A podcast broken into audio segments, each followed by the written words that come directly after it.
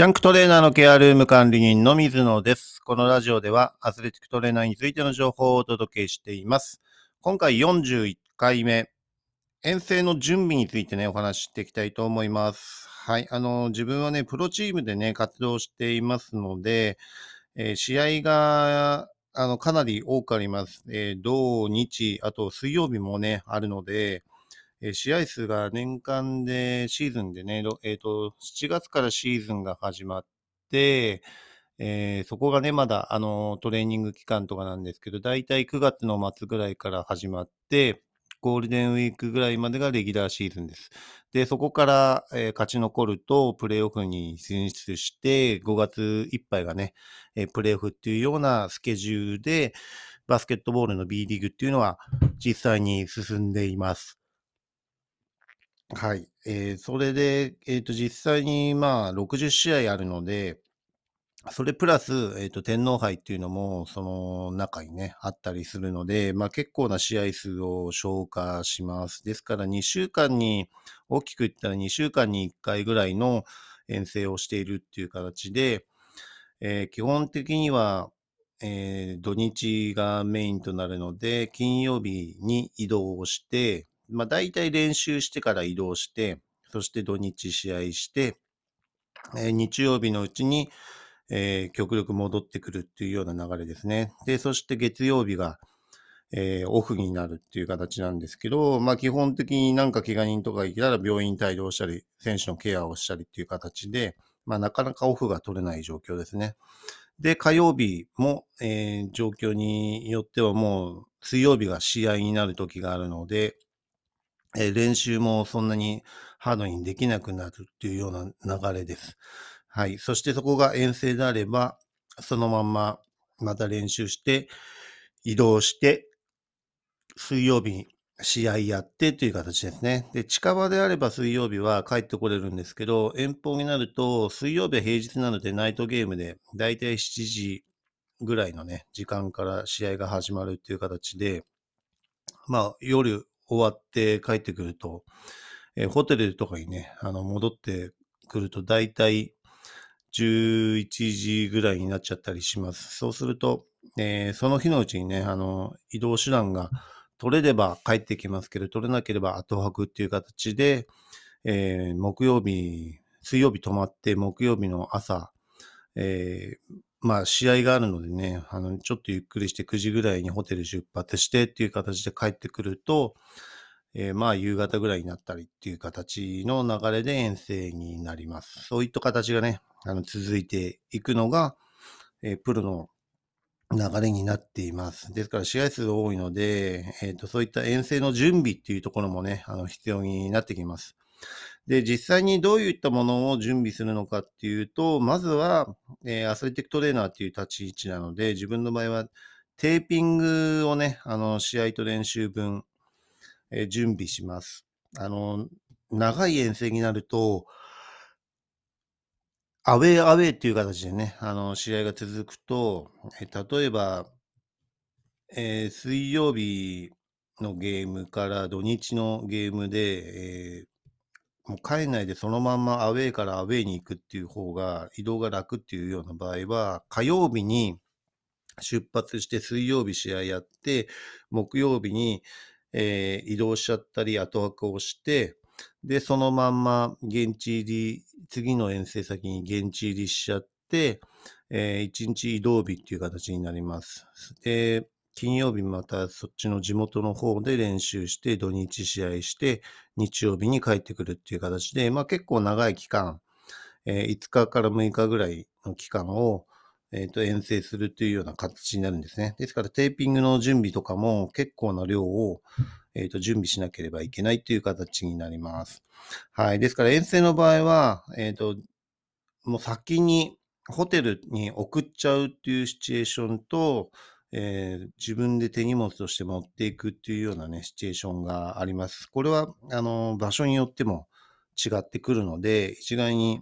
全てが全てそういうふうなわけではないんですけど、基本的にチームの荷物っていうのを、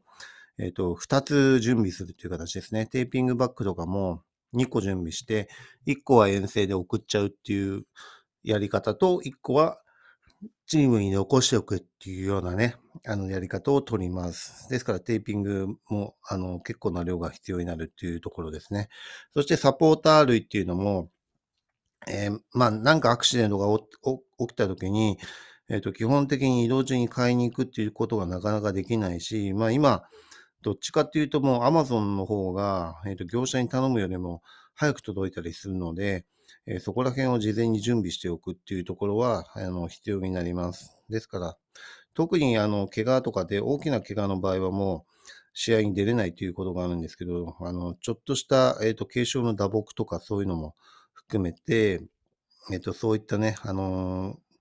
スリープタイプのサポーターっていうのは、えっ、と、各サイズ用意していますし、あとは保護パッド的なね、サポーターも、えー準備しています。はい。あとは、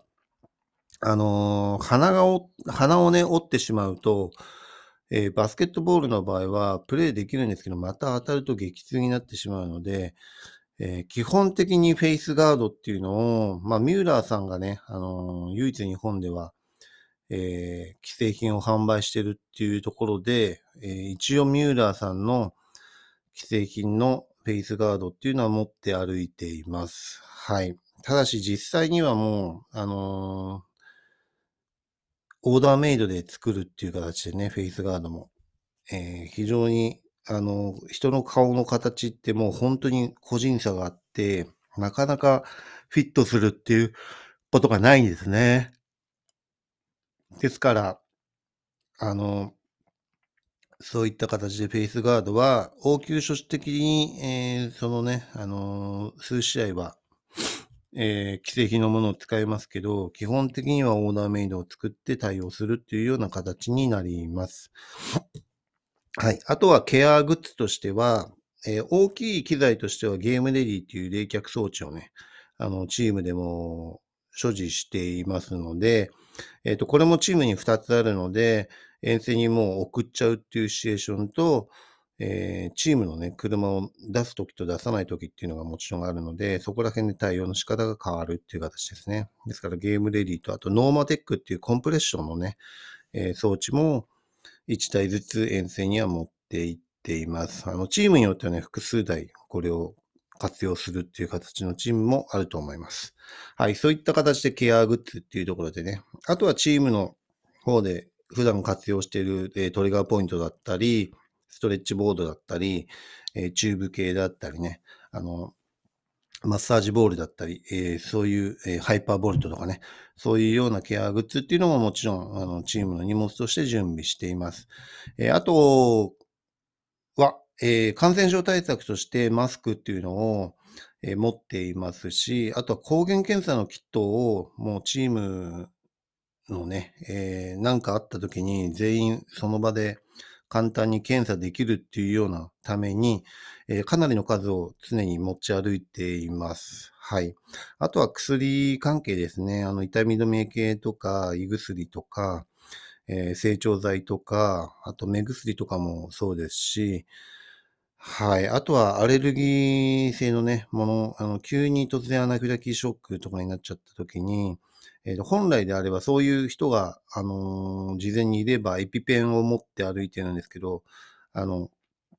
去年は、ええーと自分がエピペンを持って何かあった時に対応するっていう形をとっていたんですけど、今年はそういう選手がいないので、まあ、アレルギー性の薬をあれば、とりあえず応急処置はできるのかなっていう形で、薬も持っています。あとは実際に自分の荷物ですね。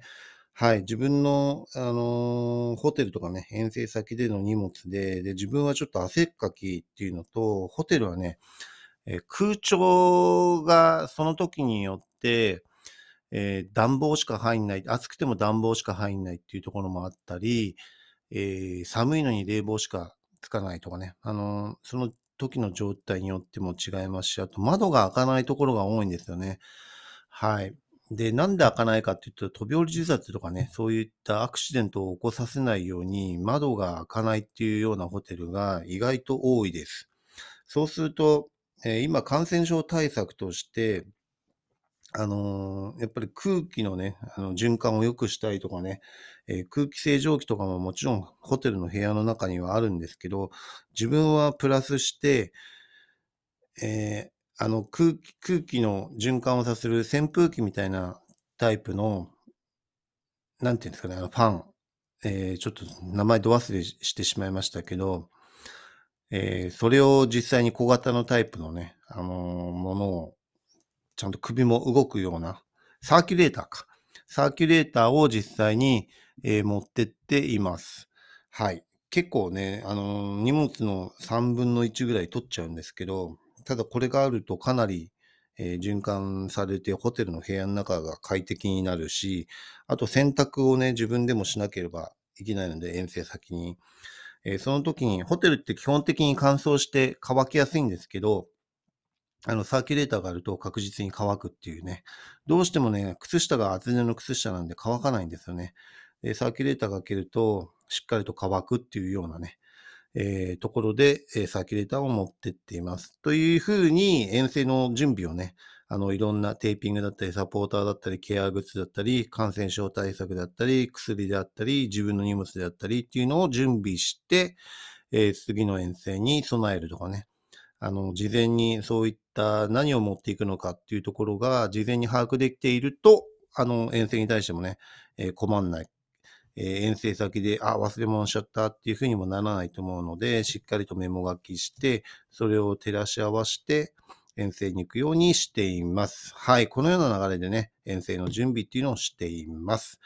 はい。じゃあ次回のテーマとしては、テーピングの管理というテーマについてね、お話ししていきたいと思います。今回も最後まで聞いていただきありがとうございます。また次回もよろしくお願いします。